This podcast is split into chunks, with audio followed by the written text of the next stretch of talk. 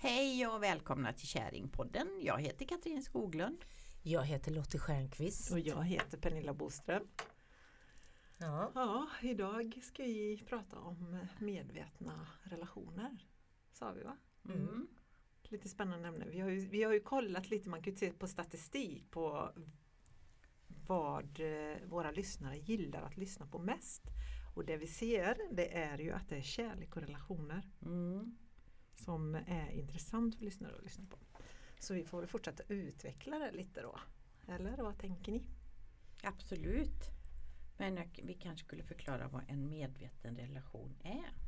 Men vet vi det? Nej, men det är det jag tänker. Att det kan vi ju diskutera här lite. Vad är en medveten relation och hur ser vi på det? För vi har ju ändå en del erfarenheter av relationer på olika sätt. Och jobbar med relationer på olika sätt.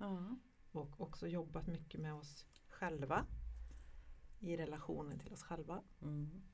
Det är ju den jobbigaste relationen. Det är den jobbigaste relationen. Ja, den har man. Och du har ju precis gjort den. Du är ju lite i den här heliga relationprocessen, Katrin. Och det är ju också en sån här medveten relationsgrej som man gör till sig själv. Jag trodde ju inte det när jag gick med i den heliga relationen på 30 dagar. Nej. Att det skulle liksom väcka så himla mycket. Som det gjorde. Så jag har ju verkligen fått möta mig själv och titta på det. Och fått jättemycket hjälp av er då, Lottie. Som när vi har sådana här Zoom-möten. Och är inte det spännande när man tänker att nu ska jag gå in i en relation och man måste möta sig själv? För det kan man ju säga, för Lottie, ni håller på med heliga relationer. Det säger jag många gånger i våra poddar.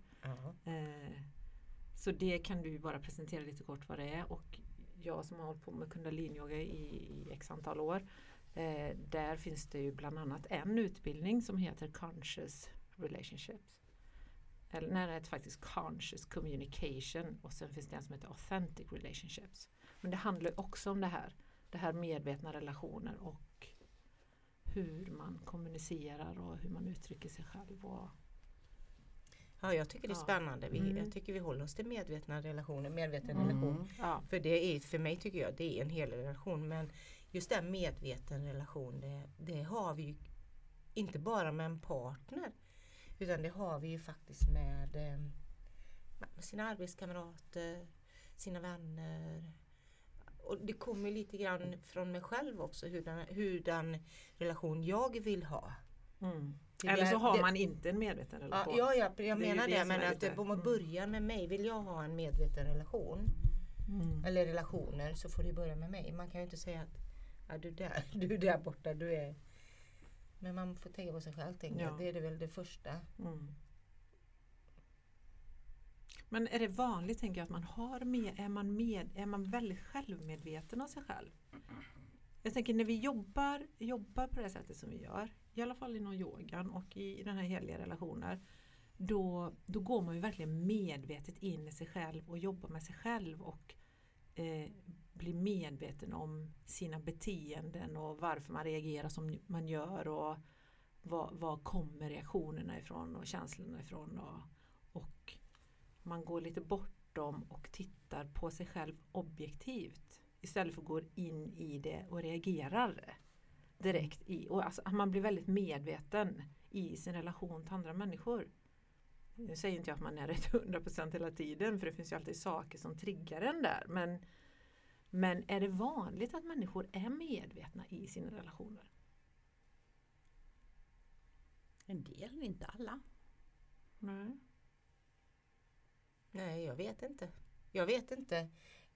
För de som... men jag tror inte det. Det tror jag inte att alla är kanske. Men de som man har runt... Vi sitter ju här nu till exempel. Och jag skulle ju säga att vi är medvetna. Vi har dels en medveten relation, tycker jag, vi tre. Men vi är också medvetna i våra liv. Och då blir det utåt till alla våra relationer. På något vis. Som jag ser det. Jag tänkte på det här med heliga relationer och det. Och det är ju just det som är med en helig relation. Det är ju att två stycken har medvetet tittat inåt. Och säger look within and see no lack, att inte ha hittat någon brist i sig själva, vilket betyder att det är inte min partner som ska fylla mig och ge mig det som saknas, utan man är två individer som stöttar och är tillsammans, men man tar hand och tar ansvar om sig själv och sin process liksom. Och det är ju medvetet som du säger. Men jag vet inte, vad tänker du Pernilla? Tänker du att folk är medvetna? Du är ju på en arbetsplats. Upplever du att de är medvetna där? Nej, men jag gillar att studera människor och hur de beter sig och vad de gör och om de verkligen tänker på vad de gör och om de är självmedvetna. Och jag kan tycka generellt så känns det som att människor inte kanske är sådär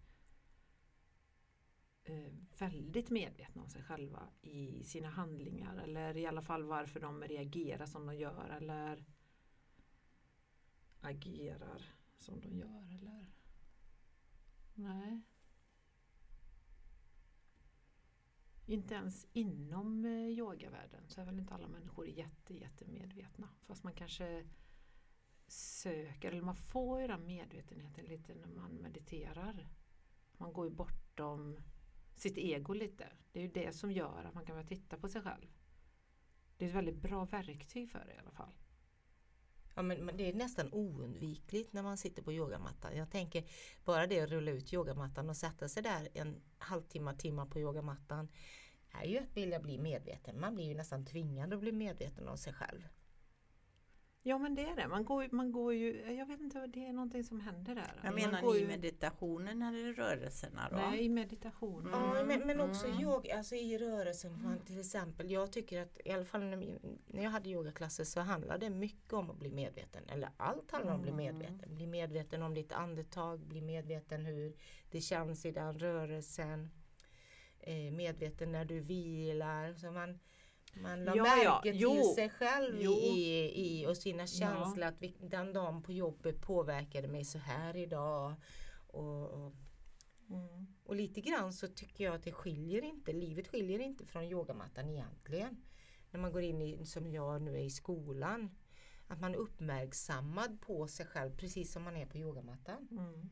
Och det kanske är en träning i början, att man börjar meditera eller man börjar yoga eller man börjar springa eller vad man nu gör för att bli medveten. Men sen blir ju det hela livet. Men jag tänker, för den medvetenhet som du pratar om nu, det är ju det att man går in i sig själv kroppsligen när man gör yoga.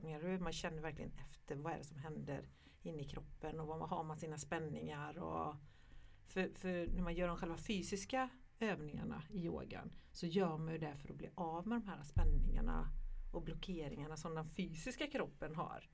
Och sen så mediterar man ju efteråt. Men jag tycker man kan bli medveten om, alltså jag brukade ta att jag fick ett telefonsamtal en gång innan jag skulle gå in och ha yoga och jag skulle göra trädet den dagen. Och det brukar verkligen inte vara något problem. Utan det är att stå i trädet i vad det nu var, 3 eller 7 minuter eller vad det nu var. Men den dagen funkar det inte. Jag tappar totalt balansen. Och det är så tydligt att det är inte bara att man är stel i kroppen. Det är tankarna som gör dig stel i kroppen. Ja, precis. Det som händer i ditt liv. Och det är det som man blir medveten om. Att oj då, vilken stressig dag jag hade på jobbet. Eller oj, vad det där samtalet påverkade mig. Så jag håller med det att man stretchar sig, men jag tycker också att man blir medveten om sig själv och sina tankar liksom.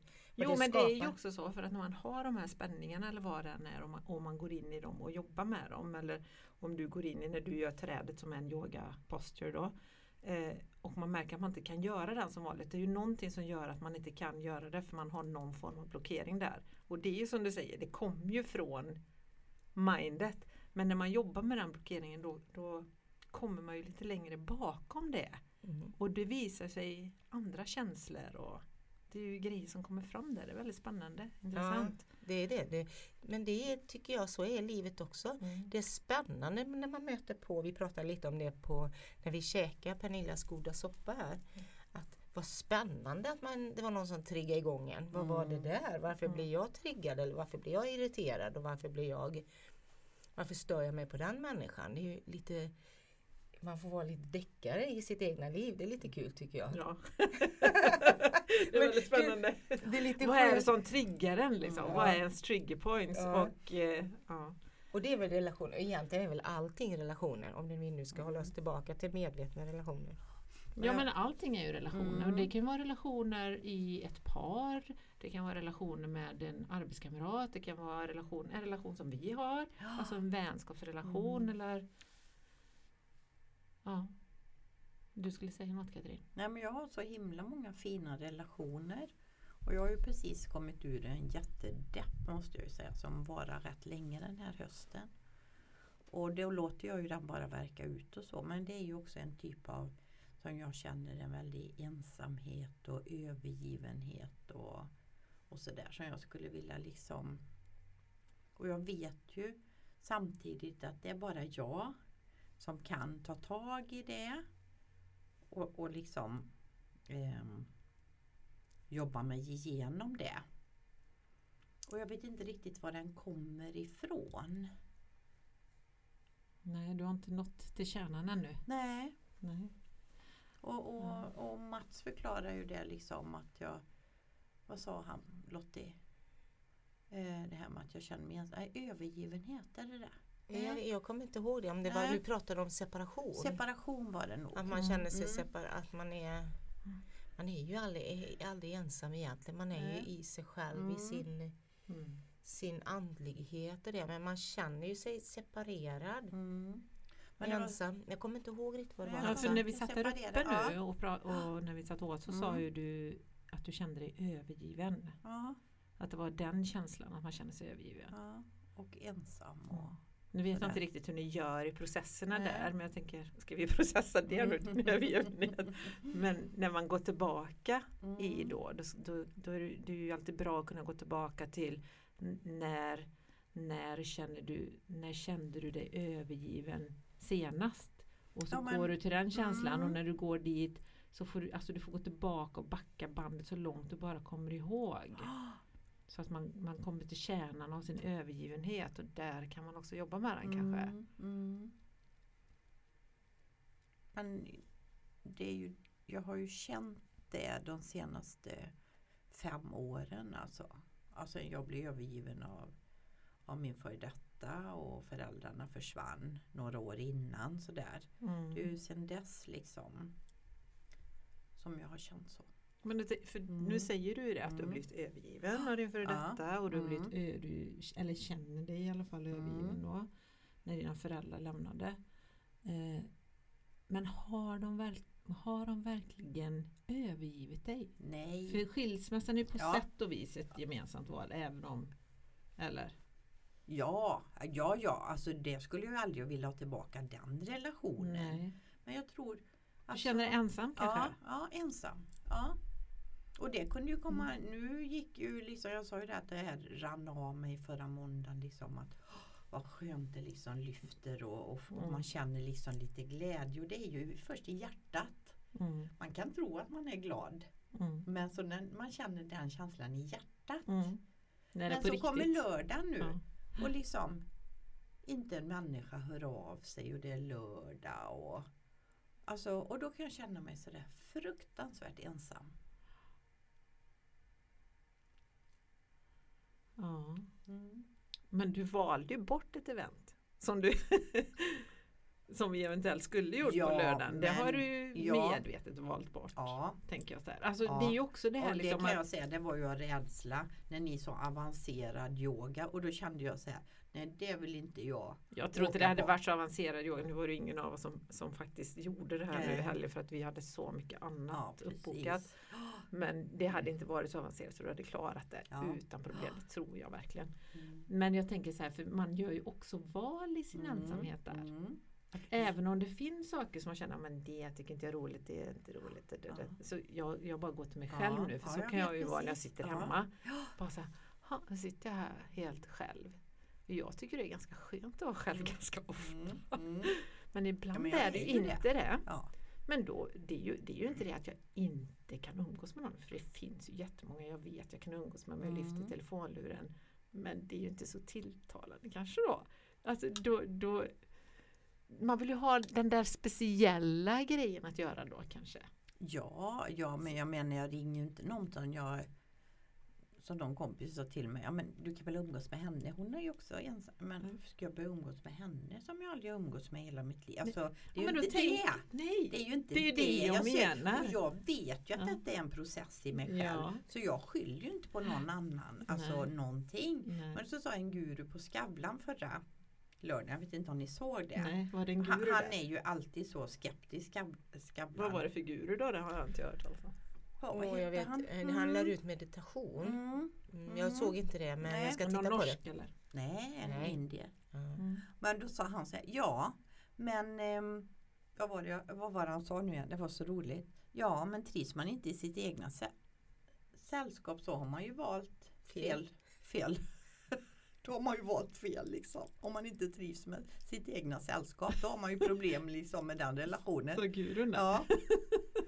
Men det är ganska bra sagt. Ja, det är ju så bra sagt. Eller det är ju så klockrent. Ja, precis. Och jag har ju ett kort i min kortlek där det står liksom, när du blir vän med dig själv känner du dig aldrig ensam. Nej. Och den borde ju liksom klistra i pannan. Ja. Så har jag känt lite sista tiden, för jag har ju varit ganska nere som Gurudas egentligen i den här sorgeprocessen. Men någonstans nu så har det ju vänt för några veckor sedan. Det jag känner att det är ju, livet är ju roligt nu. Det finns ju massa saker man kan göra.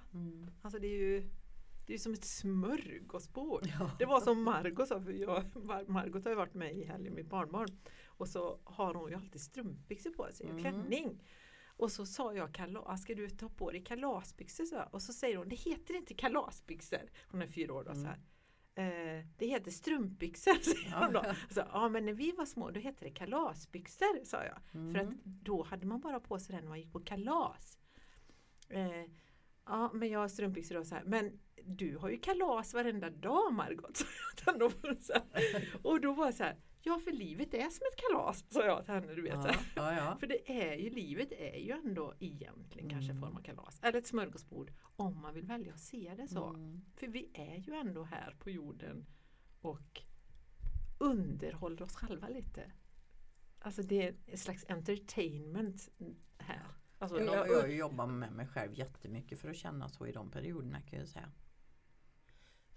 Ja, men man kan ju välja att se hur man vill se sitt liv. Halkar vi ur medvetna relationer? Jo, men det kanske är medvetna självrelation. Det är det ju. Jag följer, just nu så lyssnar jag på Higgs.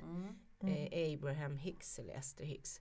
Och där pratas det mycket om att kontrasterna, man behöver bli med. Det är bra att du har den här kontrasten.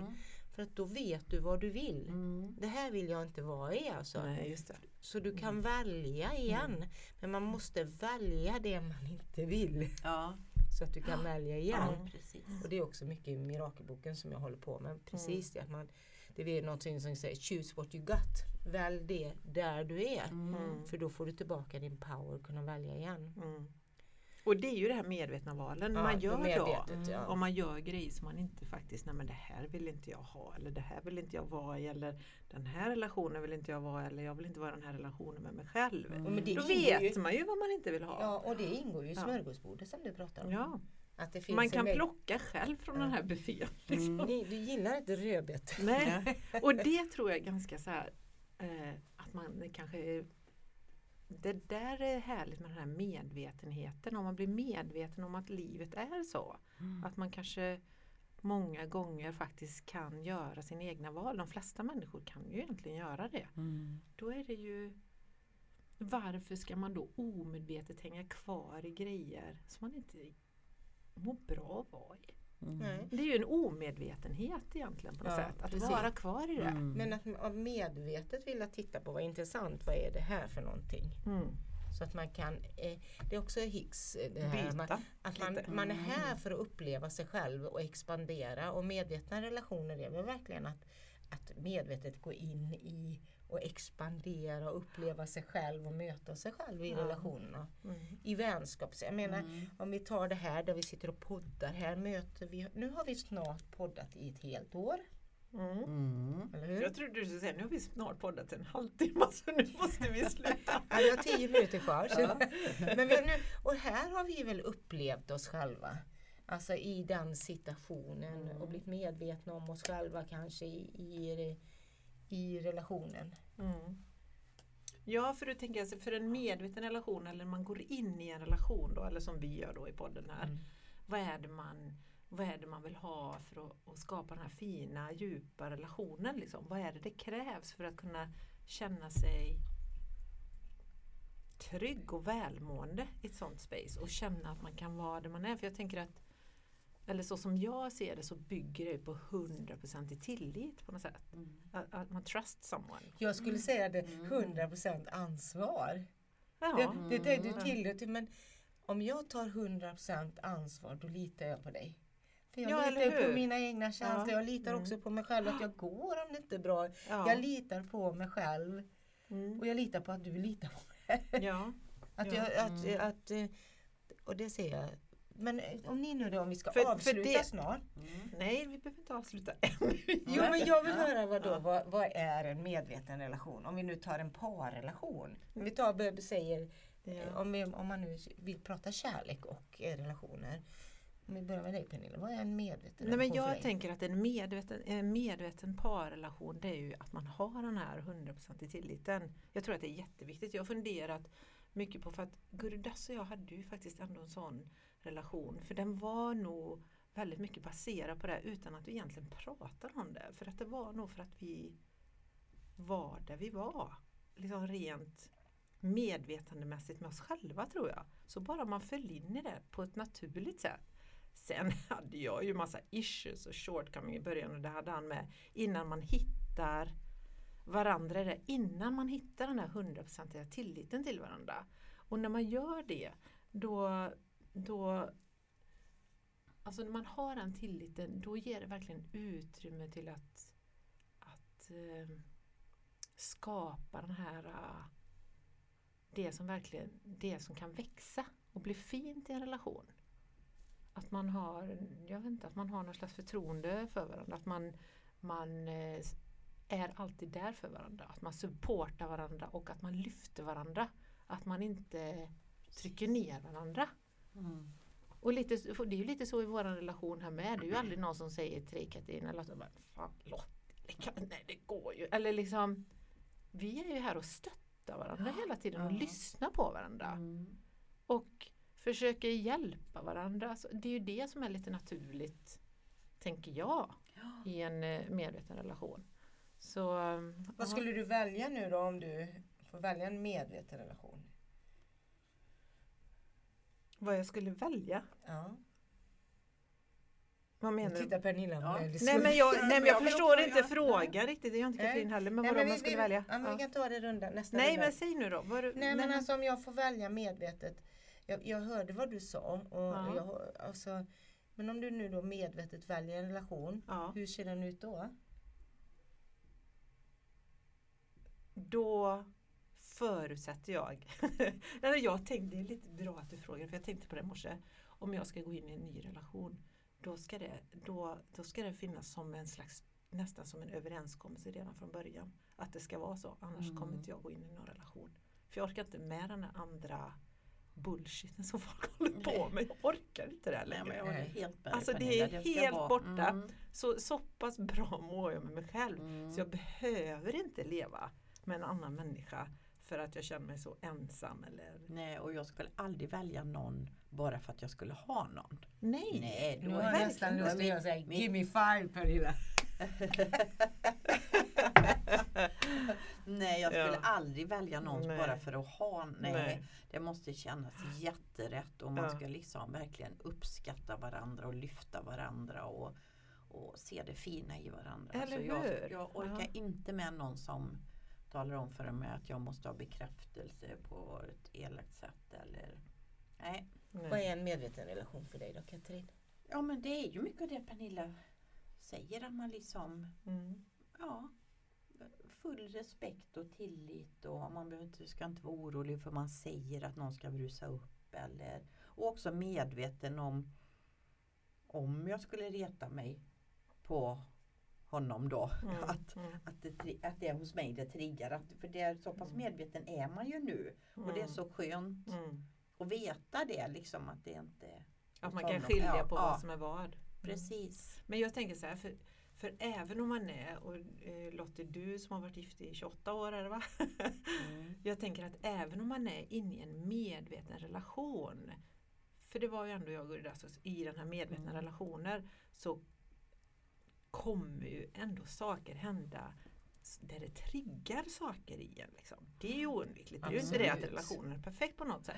Men grejen är att när det händer, då finns man där för varandra. Mm. Och man kan spegla sig i varandra. Och man kan istället för gå in i det. Som Mats sa när vi poddade med Inger och Carlos också. Så sa han det. Att man inte går in i kittet med varandra. Utan en kan hålla sig utanför och se, hallå, vad är det som händer här? Och att man hjälper till och lyfter varandra. Mm. Och faktiskt finns till där för varandra. Mm. Men ibland så... Jag vet att jag frågade Ingrid, men vad gör man om båda kommer in i skiten samtidigt? Då får man bara ta en liten time-out. Ja. För det är ju ändå saker som kommer trigga. Ja. Så kommer det vara för man lär ju sig av sig själv. Det är ju det här skala av sig löken liksom. Mm. Men nu går bägge in i sånt samtidigt, då kan ju verkligen bli krockar och att man är väldigt elak och så. Mm. Men det är nog bra att ta time-out. Ja, precis. Ja. Men då är det inte heller något farligt. Det är det som är skillnaden när man är medveten. Jag tänkte säga moget medveten också. Mm. Det väl, när man vet att det är... Jag vet att till exempel Mats är i en process eller att jag är i en process. Mm. Och det är inte sanningen. Mm. För kärleken är större. Kärleken är faktumet, det är det vi är tillsammans för, det är det som är kittet i huset eller i relationen. Mm. Och allt annat är processen som växer. Vad sa du nu? Att kärleken är kittet? Inte shit, alltså skiten. Du säger kittet. Jag tänker fogarna som har byggt vår relation. Skiten och kittet. Shit är bullshit och... Kittet. Fogarna. Nej, men det var en dum liknelse. Nej, men bara vi håller så här. Ja, precis. Så att inte... Nej, men det är ju också det att inte bara kunna lita till någon, utan man verkligen litar till sig själv. Det är absolut. I relationen. Att man har en tilliten till sig själv. Men hallå, vad är det som händer här? Och att man empower sig själv också. Att man kan stå upp och tala sanning och vara sann i relationen och inte ta shit. Inte shit, utan ta shit liksom. För det händer ju också, tänker jag, i många relationer att man står kvar och tar massa skit som man inte ska ta. För att man inte vågar stå upp i sin egen sanning, eller för att man kanske inte vågar lämna relationen för att man har någon annan svag punkt hos sig själv. Och men det är ju väldigt svårt att inte bli sårad ibland. Alltså, men det där är intressant. För blir man sårad så kan man tänka, varför blir man sårad? Då tar man ju åt sig någonting som någon annan har gjort. Och det är ju någonting som triggar en själv. Så igen får man ju gå då till sig själv. Hallå, varför blir jag sårad här?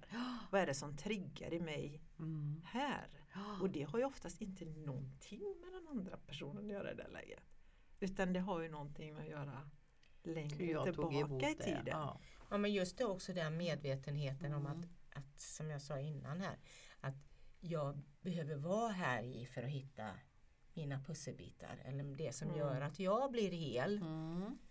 Att den andra vet det. Man kan lita på den andra. Det känns som det.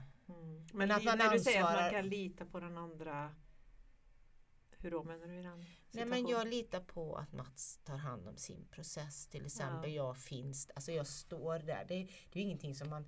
Det låter som man lever i en processrelation. Men det är ju i livet. Det är ju medvetenheten som finns där hela tiden. Det är det som ligger där hela tiden. Det är som att vara på yogamattan hela tiden. I en medveten relation. Nej, i livet tänker jag överhuvudtaget. För det är ju där man hamnar någonstans. När man gör den här processen med sig själv. Eller på yogamatten. Eller med meditation. Eller i relationer. Hela relationer. Och relationer är då, som en yogamatta. Du möter ju dig själv i en relation. Det är som Yoga Biden alltid säger. The marriage is the greatest yoga of it all. För då möter man ju verkligen sig själv. Ja, det gör man. Och i de närmsta relationerna, det är ju där, det märker man ju bara med ens egna barn. Guru Ramdas, sa det. Jag tror han heter Gurudas, heter han kanske. Nej. Gurudas var ju... Men vad heter han? Heter han Guru Ramdas då? Den andra sångaren. Gurudas var ju din man som sjöng. Han var ju musiker. Men så finns det ju en annan musiker. Skitsamma. Han sa i alla fall så du tror att du är upplyst, åk och lev med din mamma och pappa en vecka. Ja. Och bo med dem en vecka. Ja. För då kommer du ju upp. Det är ju det som är grejen. Ja. Det märker jag ju när mina döttrar är hemma. Alltså det blir ju alltid någon form av konflikt. Mm. Och oftast tycker jag att det blir från deras sida. För jag försöker ju gå lite beyond och titta på vad det som händer här. Och då bara... Så bara tänkte jag, vad är det? Och i början vet jag flera år sedan tänkte jag, men varför ska ni alltid komma massa skit här hos mig? Men då kunde man också se bortom och, säga, och tänka att det är bra att de gör det. De är trygga. Det är som en helig relation, ja. Där man är trygg, där får man utlopp för sin skit. Och på sätt... Och det är ju bra att man kan känna den tryggheten. Men då är det också bra att när man får utlopp för de här sakerna som triggar en.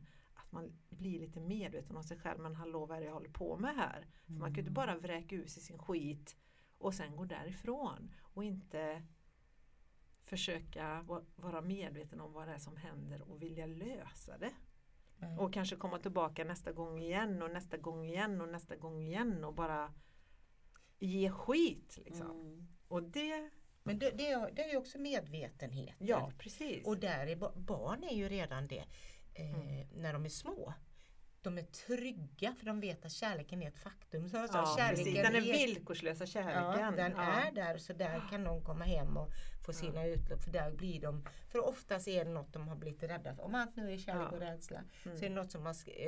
gjort dem rädda, arga, ledsna eller någonting. Och så får de kärleken och så bryter de igenom. Min son när du säger bryter igenom, säger du med Felix först. Nej, men att det var alltid och så blir han arg på mig när han var liten. Nu pratar jag om 6-7 år och eller ännu mindre. Då blir han alltid arg för något. Och det visar sig, när han fick skälla lite, bråka lite, så grät han till slut. Och så kom det vad det var då som han var ledsen för, va? Ja. Ja, men det är ju då det här klassiska. Då var ju kärleken som var den. Och kärleken, ja. Men för när du säger att man bryter igenom, för det är ju också det man gör i relationen, tänker jag.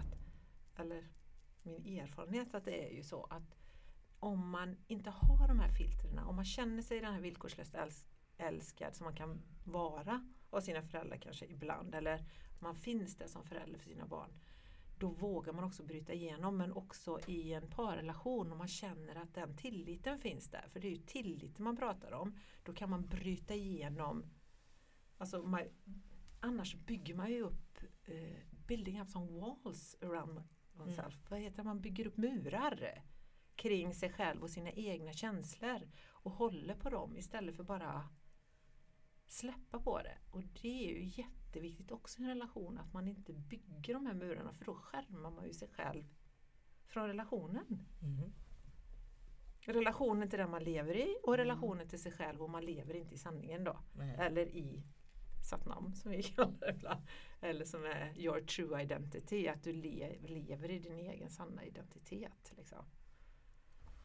Ja. Spännande, men ja. Men då tänker jag bortom det.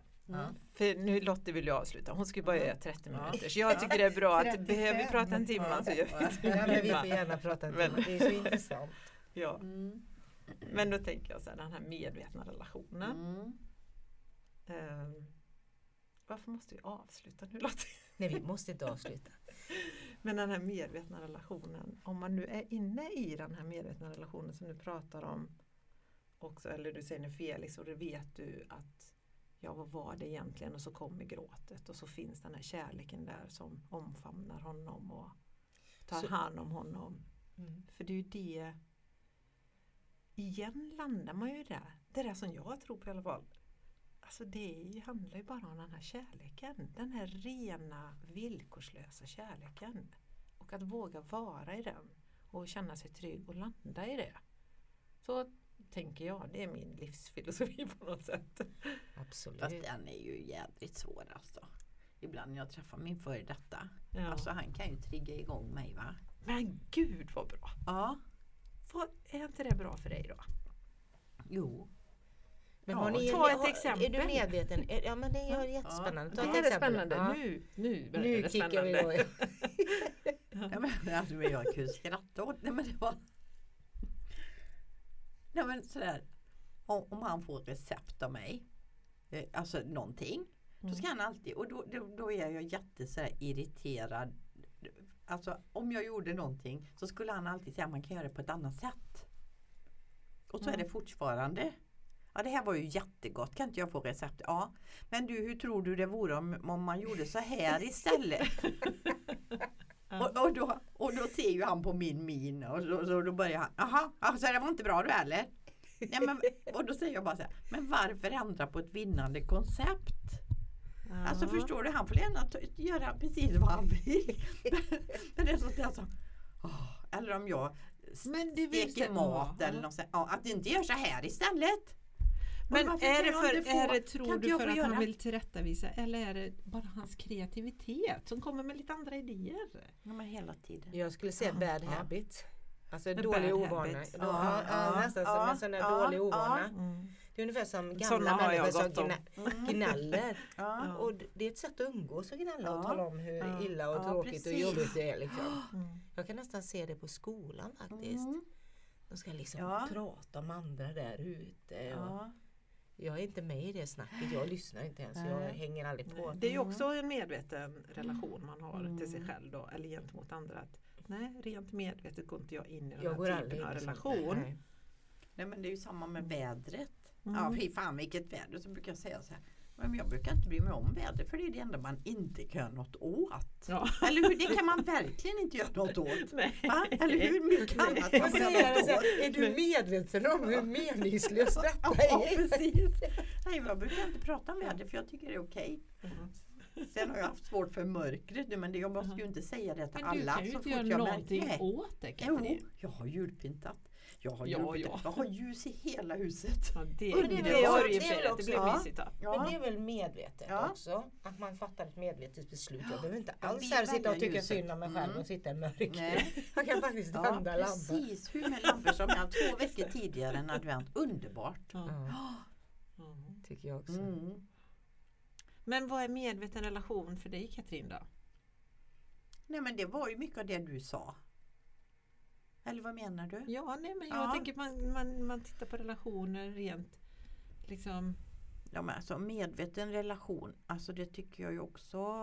Jag har börjat skriva jättemycket i en bok nu. Först började jag skriva av mig allt som jag hade att skriva av mig. Alltså det började en ny bok där jag försöker liksom få också en struktur i mitt liv som känns rätt viktig. Och först en medveten relation med mig själv. Där är jag nu. Men ska jag ha till andra människor, det är ju liksom att se alla med kärlek. Och det är grejen är ju också att när man börjar, för det är ju den vägen man behöver gå lite. Man måste börja med att få en medveten relation till sig själv för att kunna få en medveten relation i förhållande till andra. Det är ganska svårt att bli medveten i andra relationer och inte vara medveten om sig själv. Det liksom rimmar inte. Jag tyckte det lät så spännande, Katrin, när du sa. Jag tänkte, vad spännande du har nu framför dig. Och kliva in. Alltså nyfiket under sig, vad spännande. Att gå in medvetet i en relation och liksom se vad händer i mig och vad liksom... tycker det låter spännande. Ja, och när man kommer dit då blir det nästan så här, jag ska nog söka en jobbig relation för att se vad som händer. Eller liksom... Eller nej, jag ångrade mig. Men kärlek är väl det högsta man kan uppleva. Alltså, men du, jag kom på faktiskt en jätterolig grej här. Jag hörde på Babette Larsson igår, hon var med på det här Helenius hörna. Det låter som jag tittar på alla tv-program, men vissa tittar på. Och då sa hon så här, och då sa han så här, men jag har hört att du har träffat någon. Ja, så jag gick in på en sån sida, helt ärlig. Alltså helt ärlig. En sån sida, en dejtingsida. Ja. För då skojade jag ju att jag skulle gå in på en och att jag skulle byta namn. Ja. Och det är kanske är bättre att gå in helt rak, ärlig, vem jag är, vad jag vill ha.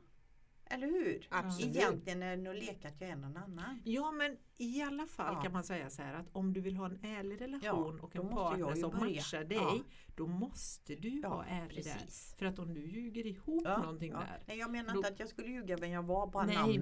Men, men det är ändå någon form av att inte stå i din egen sanning där. Liksom. Eller? Mm. Men hon skrev så fint om det. Mm. För hon liksom hade verkligen skrivit att jag är inte bara rolig, jag kan vara tråkig, jag är inte bara glad, jag kan vara ledsen. Mm. Bla, bla, bla. Och är detta någonting som du känner att du kan ge mig eller tycker om hos mig, så är du välkommen att höra av dig. Mm. Och det var jättefint det hon hade skrivit så. Och då tänker jag Babette Larsson, en så känd människa, går in på en dejtingsajt och är helt ärlig. Alltså jag tycker det är väldigt starkt. Mm. Ja, det är modigt. Mm. Och jag tänkte på det när du sa det. Ja. Vilken spännande utmaning att skriva sant om sig själva. Vad man vill. Och då får man ju verkligen vara medveten och vara sann mot sig själv. Och en vän som blev faktiskt träffade en på en sån. Jag har jättemånga som jag känner. Och jag bara tänkte, nej men jag ska inte gå in på något sånt. Men så kom det upp sådär. Nej, jag tänkte det är ju jätteintressant. Ja, och speciellt tror jag när man jobbar så mycket nu med sig själv som man har gjort. Och man vet verkligen vad man vill ha. Men så när det kom så här, du måste lämna mejladress. Så fick jag så, vågar jag det? Och sen så, vem är jag? Man kan ju få och lite sådana här scammers och stalkers och sånt. Det får man ju vara lite... sortera ut på något sätt och se. Det råkade jag ut för en sån skamning på en dejtingsida. Det var ju väl, det lärde mig ganska mycket. Mm. Så det ser man ju igenom direkt. Liksom, nu. Men det är också spännande. Det du lärde dig mycket, sa du. Ja, verkligen. Då kan du till och med vara tacksam om det. Ja, men jag är jättetacksam för den. Jag är verkligen tacksam för det. Jag är också väldigt fascinerad över hur, det är också fascinerande. Det är väldigt fascinerande att vara på sådana här dejtingsidor. För man ser ju, särskilt om man börjar chatta med vissa, alltså hur människor är och funkar och hur olika man är. Jag gör det lite i ett studiesätt. Ja, men det är det jag känner jag också. Man måste liksom... Ni får skriva en bok sen. Du illustrerar och du skriver text, så blir det bra. Så skriver ni en sån 100% match. Eller hur? Nej, men vad var det? Du sa någonting om... Det var någonting jag skulle säga om det du sa. Just det här med ärligheten. Ja, det trillade bort lite. Men nu i den här boken jag skriver då. Alltså jag skriver ju bara det att jag liksom börjar. Det kan stå Ramadasa på en sida. Och då är det att jag vill göra den varje dag.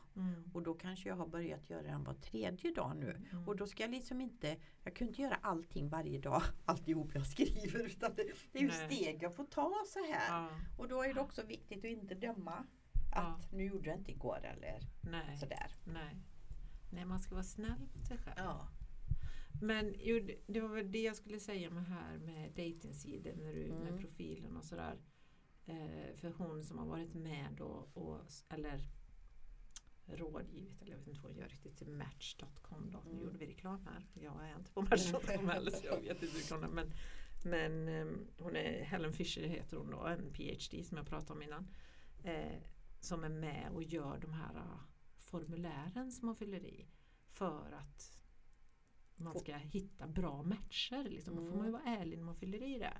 Men hon menar på det, man lyssnade på ett par podcast med henne, att hur träffar man en människa då i sitt liv om man är singel? Var finns alternativen? Jo, det finns, du träffar dem på baren eller på Ica eller på en fest kanske i och för sig, eller vart träffar man någon? Och då menar hon på att dejtingsidor är ju faktiskt väldigt, väldigt bra på det här sättet. För där blir du hopmatchad kanske med någon från början som faktiskt kan vara en riktig potentiell partner. Du får ju veta väldigt mycket om den människan innan du träffar den personen. Träffar du någon ute på krogen så vet du ju inte allt det från början. Men sen är det ju den här kemin och det här andra som ska funka. När man träffas in the real life, och det är ju... Alltså lite motstånd har ju mot sådana här sajter, men samtidigt en gång i livet då ska säger man ju gå in bara för att se vad är detta. Men vet du vad hon säger då? Katrin, någon gång ser jag aldrig ens det så. Det är inte jag heller. Jo, jag bläddrade ju din Tinder, Pernilla, då gjorde jag ju så du gillar några, för jag bläddrade åt fel håll. Ja, precis. När man swipar så swipar du höger åt mig och bara, nej Katrin. Men då menar hon på det. För Tinder är, jag vet inte om Tinder är ett ultimat dejtingställe. Jag vet inte om något är ett ultimat eller inte ultimat. Men Tinder, det som är dumt med Tinder, som är konstigt som jag tänker på, det är att man sitter och swipar. Ni som inte vet hur Tinder funkar, då får man upp en bild på människa, så kan man ju svepa bilden åt vänster eller åt höger. Och svepar man åt vänster, då ignorerar man ju den personen. Svepar man åt höger, då gillar man den. Bara på grund av hur han ser ut. Ja, om inte man tar sig lite tid och läser informationen. Och många har inte ens information på sin sida. Så jag är så här, har de ingen information, då åker de i vänster direkt. Men man swipar ju också fort på utseendet. Så många människor man sorterar bort på en 10:e sekund. Jag har inte jävla aning, det kanske var ett jättedåligt foto. Kanske var en fantastisk människa. Alltså det blir väldigt konstigt sätt att leta efter en potentiell dejt på. Så jag tänker lite så här att... Så hon menar på då, Helen Fisher, det är att om man börjar bli en sån här online-dejtare, då ska man begränsa sig till max 9 stycken. Alltså mellan 5 och 9. Hittar man inte någon mellan 5 och 9 stycken som man dejtar eller går på fika-dejt med, eller hur man nu vill träffas första gången, så ska man verkligen försöka ta sig tid att gå djupare in i någon av de relationerna för att se om det kan bli något. Så att man inte bara använder det för att... Jag tänkte säga att man ska gå kurs. Gå kurs på hur man dejtar online. Nej, men det är kanske en bra affärsidé. Ja, men ska vi starta det? Vi startar en affärsidé på hur dejtar du bra online. Ja, jag skulle gärna. Alltså för 4 år sedan fick jag en vision om att faktiskt starta dels hela relationer då, men också att man kunde träffas, man kan vara singlar och man kan träffas, och hur träffar man likasinnade? Jag skulle aldrig vilja gå på krogen och ragga. Nej, men det finns ju också sådana här, vad heter det, speed dating och sådana grejer. Man går och träffas live eller, och så speed datar man. Jag har aldrig varit på sånt. Jag vet inte ens om det existerar, eller man kanske bara sett någon film. Det har gått mellan kvinnor på affärsnätverk på speed dating då. Och vad är det? Ja, men då har man lite frågor och så ska man ställa fort och svara. Alltså så här. Men inte det stort i USA? Jag vet inte. Men det finns ju såna här och kryssningar för singlar och allt vad det är. Men det, jag vet inte. Det jag håller med dig, Lotte, det finns. Man borde göra någonting som är lite mer seriöst och trevligt. För jag vet inte, det klingar inte så bra någon anledning så här att men jag ska gå på singeljulafton här nu. Men det kanske skulle vara rätt roligt. Singelfester och sånt finns det ju, sådana här nätverk nere i Göteborg tror jag och sa. För då några år sedan så sa vi gudomliga singlar. Vi höll ju på med någonting som heter gudomliga kvinnor. Började spåna iväg gudomliga singlar. Alltså man hade någon, om man nu då är andligt intresserad. Men nu blev vi. Men och det är idag egentligen. Borde det vara lätt ändå med vad folk tycker om och jag vet inte. Jag tänker att vi ska göra det i hela relationen. När man är med där så kan man möjligtvis träffas och prata och man har lite åt samma intresse liksom. Samma språk och inte samma språk, men man vill ha det lite djupare, inte bara. Djupare. Ja, men det försökte jag ju skapa för jättelänge sedan på Facebook, en sån sluten grupp. Och det var, vad hette den? Jag såg att jag hade kvar den gruppen. Och så försökte jag bjuda in människor. Och det var mer en sån här lite mer medvetna relationer för singlar. Men det rann ut så när jag träffade någon. Man kanske måste vara singel för att starta en sån, jag vet inte. Men jag tänker att det tror jag skulle vara bra. Att man faktiskt kan prata lite djupare och mötas lite djupare. Också det här med medvetenheten. Att man går in där medvetet och möter andra medvetna. Men det kan jag tycka då på Tinder exempelvis. Det känns ju inte som, när man läser information om de som har information, att det är väldigt få som har den. Som visar i alla fall att de har den medvetenheten. Det måste ju finnas massor. Men det finns inte massor som visar det där. Nej. Så ska man veta det så måste man gå ett steg längre. Och så får man köra lite uteslutningsmetoden på deras foton. Det finns ju något som heter spirit dating. Ja, men är det så intressant för svenskar, tror du? Ja, nu i den här tiden kanske det är det. För nu börjar folk bli lite mer medvetna. Mindfulness, yoga, andlighet. Idag börjar folk bli medvetna. Mm. De är medvetna. Jag vet inte om jag orkar starta något mer. Jag har så mycket andra färser just nu. Men vi kan nog göra det. Jag tycker att det är inte bara singlar. Jag vill inte bara dela upp singlar. Jag tycker att relationer överhuvudtaget är intressant. Mm. Alltså när man har lite djupare. Ungefär som åka på yoga. Men det var ju så vi hade med den här sangaten som vi ändå skapade här i Borås. Det var vi ju människor. Det var ju du med, Lotte. Mm. Där vi var liksom människor som gillade och eller som ändå möttes i det spirituella, kan man säga. För på något sätt så höll vi alla på med någon form av spirituella. Vi jobbade alla med någonting av det. Mm. Men det rann ut lite i sanden för att det blir, alltså jag vet inte, det blir ju så här för många och det blir för mycket och det blir för stort projekt när man ska träffas och så orkar man inte och sen ändar man upp och bara träffar några av dem i alla fall. Och vad är syftet? Nu kommer jag tillbaka till det. Ja, vad är syftet? Vad var syftet med det? Ja, vad var syftet med det? Ja, men syftet med sangaten, det var ju att man skulle komma samman mer i de här, tror jag, ärliga, öppna, transparenta, fina, djupa relationerna. Ja. För det var ju ändå så lite vi skapade, eller hur? Ja. Nu var det väl yogaklostret och ni, jag vet inte vilka som skapade det. Jag blev bara inbjuden på det hela. Mm. Och jag tror att det var nog Frida och Robert. Frida är så fantastiskt företagsam människa. Om du lyssnar på det här nu, Frida, så ska du få komma. Vi ska intervjua dig någon gång, tycker jag. Ja, det ska jag. Det är alltid en massa spännande projekt ur Robert. Mm.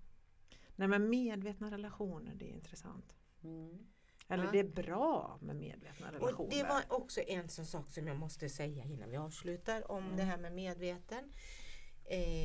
Det tycker jag är lite roligt när man tänker sig att man är lite mer medveten än någon annan. Eller lite mer andlig än någon annan. Man är där man är.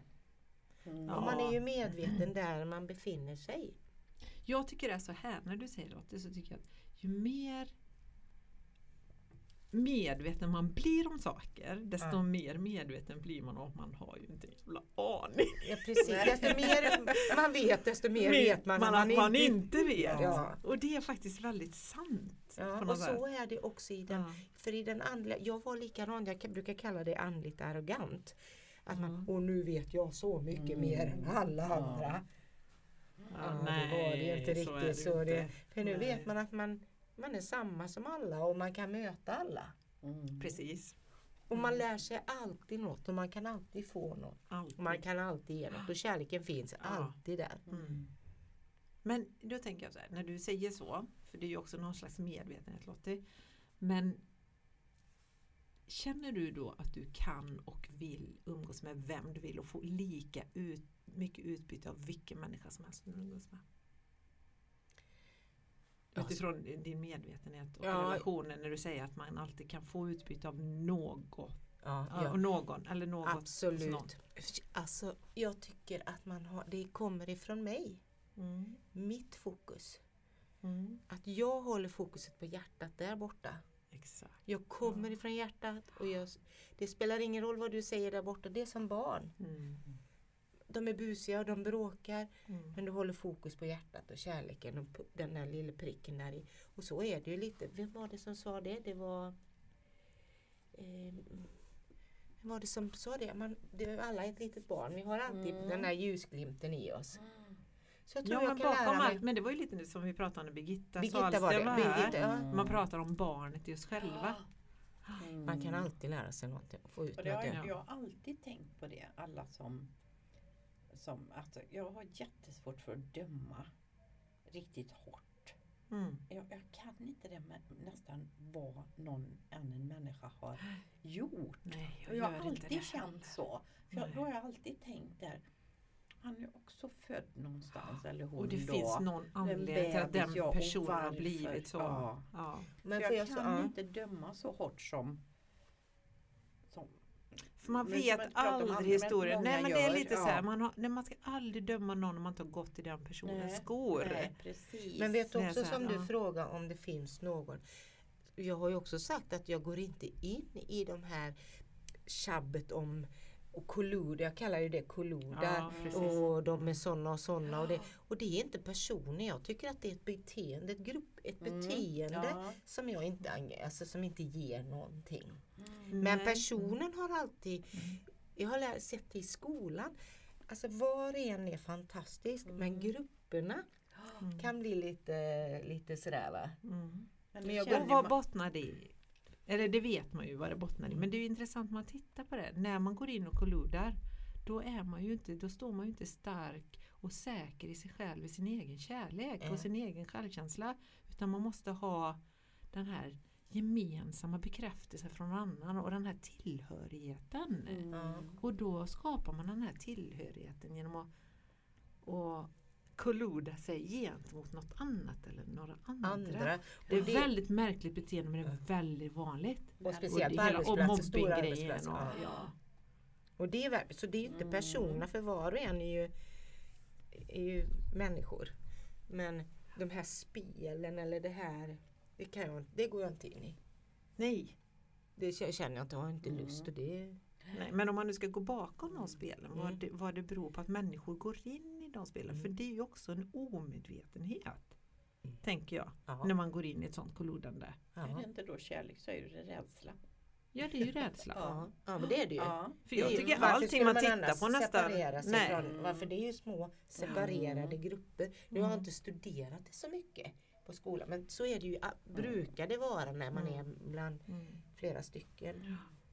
Och många, alltså, jag har också jobbat på skolan, eller man har varit på akuten, och att folk kommer och liksom börjar sprida skit det första de gör. Liksom bara, så jobbigt, titta på den nu när han sa, och kolla där nu. Alltså, och då bara, och vad man sprider då, ringa på vattnet, att alla tycker det helt plötsligt är jobbigt som inte ens har tänkt på det. Att man har ett ansvar där hur man uttrycker sig. Nej, men vänta lite nu, för att tänka så här, för jag förstår vad du menar när du säger det. Men på sätt och vis så håller inte jag, alltså jag håller med om att om människor runt omkring är medvetna när man ser den personen, då hänger man ju inte med i det. Nej, men det är ju omedvetenheten också som skapar att det får smitta ner då, i sådana fall. Ja, det är det ju. Om man är omedveten om varför man hänger i sånt tjabb eller tjafs eller sådana grupper, tror jag. För det är ju också sådär som händer. Det ena leder ut till det andra. Vi pratar om det här med medvetenhet och medvetna relationer, medvetenhet om sig själv. Men är inte det också lite fascinerande på något sätt, att på arbetsplatser så är det alltid den som är den elaka som får styra stället på något sätt. Alltså rent känslomässigt, gruppmässigt, för det är ingen som vågar gå emot den personen. Nej, för att man är själv så nu håller jag på att svära. Man är själv rädd för att bli utsatt för den människan. Ja, det är intressant, va? Ja, men, och det händer ju på många arbetsplatser. Och då kan jag tycka det är fan inte okej. Det är inte okej att en människa ska få bete sig illa och att andra människor ska vara rädda för den människan. För att bli rädda för att bli utsatta för den personens skitsnack eller elakhet eller. Därför är det så bra att bara segla runt. Så. För då, men då får man ju le mot alla liksom, och behandla alla lika lite. Ja, eller hur? Nu har jag inte sett det, men jag vet när jag var på en annan arbetsplats för många år sedan, då var det så. Det var ju som att komma till högstadiet, tycker jag. Men då tänker jag när du säger, men då tänker jag så här, för då är det vuxna människor, för det är ju en mobbing egentligen på arbetsplatsen när det är så. Det kan ju inte vara okej. Nej, då tänker jag, ska man komma in och bara segla runt i det? Nej, det kan man ju inte. Nej, men någonstans måste ju andra vuxna människor ta ett ansvar och sätta ner foten och säga, det här är inte okej. Och bara fingerpointa den personen, men hallå, vad håller du på med här? Ja. Eller hur? Absolut. Jag vet inte, har du det så på jobbet? Men nej. Jag vet en väninna till mig, hon hade det så på sin arbetsplats många år sedan, och vi var helt fascinerade av att hon kunde. She ruled the place. Alltså helt otroligt. Ja, det är väl ett maktspel. Det var ju, jag är glad att jag inte var, jag blev så upprörd. Det är någonting som triggade mig där. Ja, men jag har inte heller, det ser jag inte jag på skolan så. Det kanske pågår, det vet jag inte. Nej, men det är ju på massa olika arbetsplatser som det är alltid någon som kan sprida rätt mycket. Eller sådär, ja, lite så som du sa nu. Ja. Att, man... att det är lätt liksom att hänga med eller så gör man det bara för att det är obekvämt att gå på och säga, hörde du, sluta med det där eller så. Men är det inte också om vi nu ska medvetna relationer? Jag har medvetet inga relationer på skolan. Mm. Jag försöker, alltså jag har medvetet inga, jag vill inte gå in i relationer. Mm. Jag säger hej och nej, för där har jag medvetet inga, jag skapar inga relationer. För det pratade vi också om innan vi började podden, för jag tror inte vi pratade om det i podden än, just det här att gå bortom, att se på saker objektivt och inte gå in i spelen eller inte gå in i relationerna på rätt sättet, att inte gå in känslomässigt i det. Men varför väljer du att inte gå in i relationer med människor där, Lotte? Vill du ens säga det i podden? Ja, jo men nej, men det är absolut inte för att det är fel på någon annan eller något. Jag tycker bara det är gött. Jag tycker det var så skönt. Jag får liksom bara glida runt och säga hej till alla sköna barn. Säga hej till alla lärare och sånt också. Men jag tycker det kan vara vilsamt. Det är ungefär som att gå till badhuset och simma. Jag har inte lust att heja på folk. Och gör jag det så hejar jag och snackar lite och sådär. Men det är gott att vara bara. Och inte behöva... Jag är inte där jag behöver liksom... Nej, men vad menar du då när du väljer att inte gå in i relationer med kollegor? Hur gör man när man går in i relationer med sina kollegor? Sitter man och fikar och snackar och pratar och håller med och överallt så här, va? Jag gör inte det. Ja, fast man behöver inte hålla med. Nej, men inte hålla med. Jag menar inte just hålla med. Jag vet inte vad man gör. Det är lite mysigt att träffa dem man jobbar med. Ja, men det är det jag tänker också. För det blir också någon form av relation. Eller få lite råd. Men jag tyckte det var mycket lättare när jag gick in i skolans värld och verkligen fokusera på kärlek. Alltså jag var tvungen att ha med mig det verkligen in varje dag. Jag känner det också. Då blev dagen mycket, mycket, mycket bättre. Ja. Då valde du det medvetet. Medvetet och se alla med kärlek. Mm. Och jag är där, mitt syfte är att vara där för barnen. Mm. Jag har inget behov av arbetskamrater eller på det viset just nu känner jag. Alltså, det betyder inte att jag har ju massa trevliga arbetskamrater när vi umgås. Alltså, umgås gör vi inte, men när vi hejar och fikar kanske och säger något. Och, men jag har liksom ingen energi där riktigt. Men det har jag med barnen. Ja. Men det är det jag för när vi pratar om då... För vi pratar om i medvetna relationer. Och när man verkligen går in i relationer. Så om man släpper sina barriärer. Eller sina walls. Eller murar heter det på svenska brukar man säga, va? Det är ju då grejer kan trigga igång igen. Eller hur? Så att det är därför man medvetet också håller sig utanför relationer. För att man inte vill gå in där och bli triggad. Är det inte så? Eller varför väljer man bort att inte gå in i relationer? Det tänker jag, det är ju ett verktyg man lär sig också i meditation eller den här self-awareness. Att man blir aware om sig själv och att man går bortom sig själv och sina egna känslor och inte går igång där. Och det tänker jag, det är ju inte alltid bra det heller. Det är ju också bra att gå in och känna efter och bli arg eller upprörd och låta saker trigga sig för att förstå varför. Och sen när man har läkt det, då kan man ju gå in i relationer med människor utan att bli triggad. Ja, det håller jag med. Men jag ser jag bara inte säger, för jag vet inte riktigt vad som var det. Ja, mitt syfte är ju att vara där och möta barnen. Mm. Och med dem så känns det verkligen bra att vara meditativ och inte reagera utan agera. För där finns inte plats faktiskt att bli triggad, tycker inte jag. Mm. Visst kan man bli det, men inte... Alltså man kan se... Jag vet inte, jag blir inte triggad där. Jag skulle snarare bli stressad kanske, lite grann stressad i början när man försöker lära. Men det är inte det. Där är nog... Jag tror att det är som Katrin säger. Mm. Där är en arbetsplats där det är bra att vara kärlek. Mm. Att vara i det, för där ser man så många... 250 barn i veckan och man ser de där, alltså det är nästan som att sitta i en yogaklass tycker jag, att man man sitter, det här får man... Man får hålla spacet där lite. Ja, man får hålla spacet. Det är till skillnad från att jobba på ett lager eller du vet där man har relation där man ska sitta och fika och prata ihop. Och, det är en annan sätt tycker jag. På denna, jag vet inte, jag upplever det så. Säger inte att det är så för de andra sitter där och fika och pratar. De har jobbat där i 12 år och de ska gå på julfest och sådana saker. Jag vet inte. Jag känner bara det. Men ibland i vissa perioder i livet så behöver man ju inte det och ibland är det jätteroligt. Nej, men jag tror det är syftet. Jag tror det är syftet varför jag är där. Fast ibland är det gött att bara vara... jag pratar bara utifrån min egna erfarenhet nu. Men när man håller på så mycket med det här self-awareness. Vad heter det på svenska? Medvetenhet. Medvetenhet, ja. När man håller på så mycket med sin egen medvetenhet i sin andliga utveckling eller vad man ska säga, eller i sin inte den fysiska utan sin medvetenhet.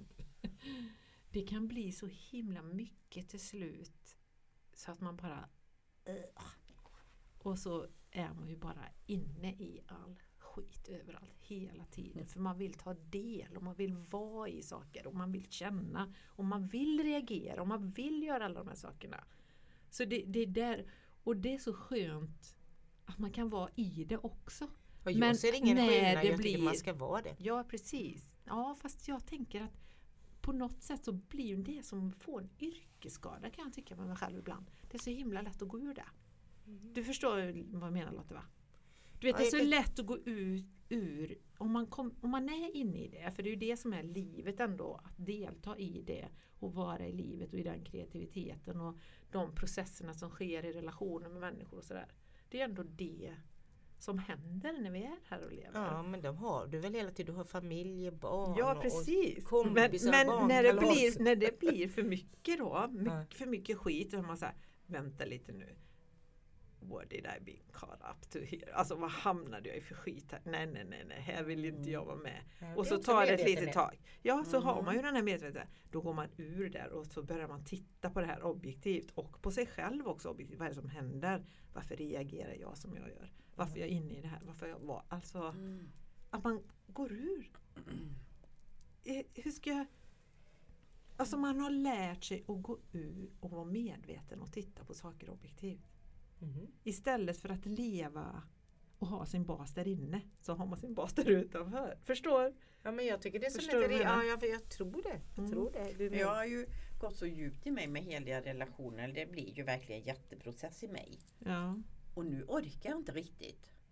Alltså, jag jobbar så himla mycket. Ja. Så jag måste väl liksom få ta lite paus. Jag behöver inte gå djupare eller förstå mer just nu. Utan jag behöver inte heller gå in i något sånt där bara. Nej. Men liksom, jag måste bara ta lite paus och landa i detta. Nu har jag jobbat med det. Nu liksom, vad vill jag nu? Men också och skratta. Och jag tänkte på det du sa. Det är den här dualiteten i livet. Det jag skulle vilja ha om jag nu medvetet ska välja någonting. Då är det ju att ha möten med människor där man skrattar, har roligt. Det är ju det. Alltså, det tycker jag. Det skulle jag vilja ha lite mer möten med glädjen och lite sammanhang. Alltså en form av fest. Jag tycker att jag skulle ha lite mer fest. Men vad är det du tycker är roligt då? Vad är det som får dig att skratta? Men det är ju också relationer. Det är som... Vi hade ett Zoom, vi var några stycken igår, ett Zoom-möte. Där sitter några och berättar processer, men sen är det också skratt som man nästan kissar ner sig för att jag tycker att det är en vågskål. Det är inte det där längre tycker jag. I början kanske det var, jag tillhör en grupp, jag tänker så, jag är yogi, jag är det. Jag tycker att nu är det är liksom... Det är skratt och det är allvar och det är, man kan vara mer, bara vara i flowet med människor. Sen väljer man kanske att gå utanför som du säger. Att men jag orkar faktiskt inte gå in just nu. Jag är inte där för att vara det. Det är som att gå till badhus. Jag vill inte simma med en kompis och simma och snacka eller gå ut och gå. Nej, men jag menar när konflikten uppstår, det är det jag menar. När det blir skit, när kittet kommer. Ja, men då är det ju jättespännande. Då tittar man på sig själv. Ja, men då går man ju ur från det. Det är det jag menar. Ja. Man har lärt sig med sina verktyg att gå ut ifrån det. Mm. Ja, men det tycker jag är jättebra. För det har jag varit med om nu. Mm. Att någon reagerar mot mig. Mm. Och då blir jag bara kolugn. Mm. För då... Där går man ut och då vet man att det är den personens. Alltså du behöver inte gå in, ta inte ett steg in där. Nej. Om du inte har en bit, då kan du ta det. Då tar jag det med Mats och tittar i mig själv. Var det någonting som triggade mig här?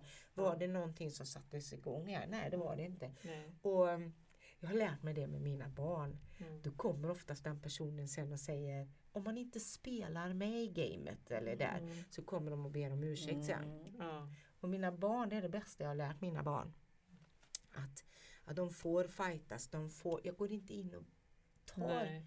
Då kommer de att be om förlåtelse sen. Förlåt mamma, jag var lite ledsen där, eller jag var bara trött, det var inte meningen. Alltså, man blir också lite det här som en gås. Alltså, man häller vatten på gås, det berör mig inte för jag vet att det inte är mitt. Nej, men det är det jag menar, och det är de verktygen man lär sig i de här medvetandeprocesserna som man håller på med i den här mindfulness-biten. Ja, precis.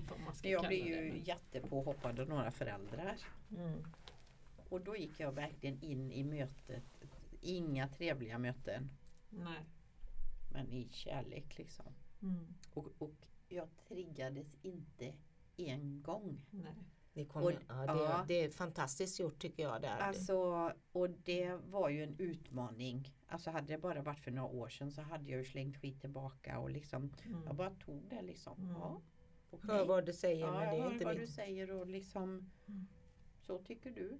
Alltså, och det kan jag inte göra något åt. Nej. Men sen det är härligt. Sen att jag verkligen älskade deras barn efteråt ändå. Alltså verkligen gav dem extra mycket kärlek. Mm. De barnen. Mm. Men där är det ju också viktigt att urskilja, tänker jag. Nu pratar inte jag specifikt just i den situationen. Mm. Men när man går bortom där, då är det inte bara det att det ska rinna av mig som vatten på en gås. Utan jag måste också reflektera över mig själv i den situationen. Det ska man göra i den relationen. Och bara, men hallå, har jag gjort någonting här nu som är fel? Vad gjorde jag? Varför triggade det någonting i den personen? Men gjorde jag någonting som faktiskt inte var bra, som jag kanske ska fundera på att ändra? Mm. Alltså man måste ju ha den medvetenheten om sig själv. Liksom. Det är jättesvårt att se sig själv. Och då är det så bra att ha en partner i en relation. Absolut. För det är nästan den enda människan eller ens barn. För de är så sjukt ärliga mot en. Jag kommer aldrig undan med Mats, kan jag säga. Jag får alltid egen och mitt. Det är ju jättebra. Jag kommer aldrig undan med Gurudas heller. Mm. Men absolut inte med mina barn. Och en av mina döttrar, det kommer man ju aldrig undan ifrån. Alltså det är ju som att vara på värsta rättegången liksom. Och det, man lär sig mycket där.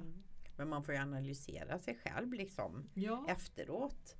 Men jag tycker att det liksom är bra att man inte slänger skit tillbaka. Absolut, det tycker jag. Vill man ju aldrig tänka efter. Nej. Är det något hon säger som en sanning? Ja. Nej, det hade inte blivit. Alltså det var inte mitt fel att det hade. Alltså det var mycket sådana saker som. Då hade du reagerat. Hade du haft en skuld i det eller så reagerar man oftast. Man försvarar. Ja, för då känner man att det här var något så bra. Jag såg den här på. Nu ska jag inte göra reklam för sånt här tv. Men jag såg om en guru, yogaguru, så intressant. Alltså han ljög något så kopiöst, han trodde sig själv. Och så många människor köpte detta, alltså flera, alltså över hela världen. Jag vet inte hur många yogastudios. Jag gör ingenting om jag säger vem det är. Nej, men man behöver inte ens säga vem det är, så det har ingen betydelse. De som vet vem han är vet vem han är. Men jag tänker, har man fått veta, för jag är inte så himla påläst om storyn, jag vet men han är dömd, han är dömd, men han är inte... Nej, men då tänker jag, har han gjort, var det ett medvetet val från hans sida? Kan man se det efteråt? Ja, det är nog har det han som gjort det medvetet, eller var han bara rent korkad liksom? Ja, och nej, det är det som, det får vi nog ta nästa gång. Ska vi prata? Nu ska vi inte göra några klippar, för vi håller dem aldrig. Det är ju jätteroligt att prata om sådana människor som ljuger så mycket och tror sig själva. Ja, men jag tror det är en diagnos. Ska vi ta det nästa gång? Narcissister heter de. Ja, vi avslutar här och så spelar vi in direkt ett nytt. Ja, nej, det kan vi inte göra, för jag vet ju inte hur man sparar ner så fort. Nej. Men, tack och hej i alla fall. Tack och hej för den här kärlek. Gången. Ja, kärlek. Och glöm inte att kolla på våra Facebook-sida. För vi lägger ut nu om att vi har retreat i februari. 21 till 23 februari i Borås. Och det börjar redan fyllas på, så vill du ha en plats så häng med. Ja, det är ju jätteroligt att det är så många som var med förra gången och vill vara med igen. Ja, det är men det var ju fantastiskt. Det och var det kommer från Gotland och men det är jätteroligt. Ja. Mm. Så kolla på Facebook-sidan. Hur många platser har vi? Ja. Ni har lite bättre koll på den än jag. 20 ungefär. 20. Mm. Och det Mars, yoga, innerliga samtal, kvinnocirklar, dans. Vad är din egen sanning? Var medveten om dig själv. Medvetenhet. Ja. Allt och det här vi pratar om lite. Och konsten av att kunna gå bakom det lite kanske. Ja. Jättebra. Tack och hej. Tack och hej. Tack och hej. It's all about love.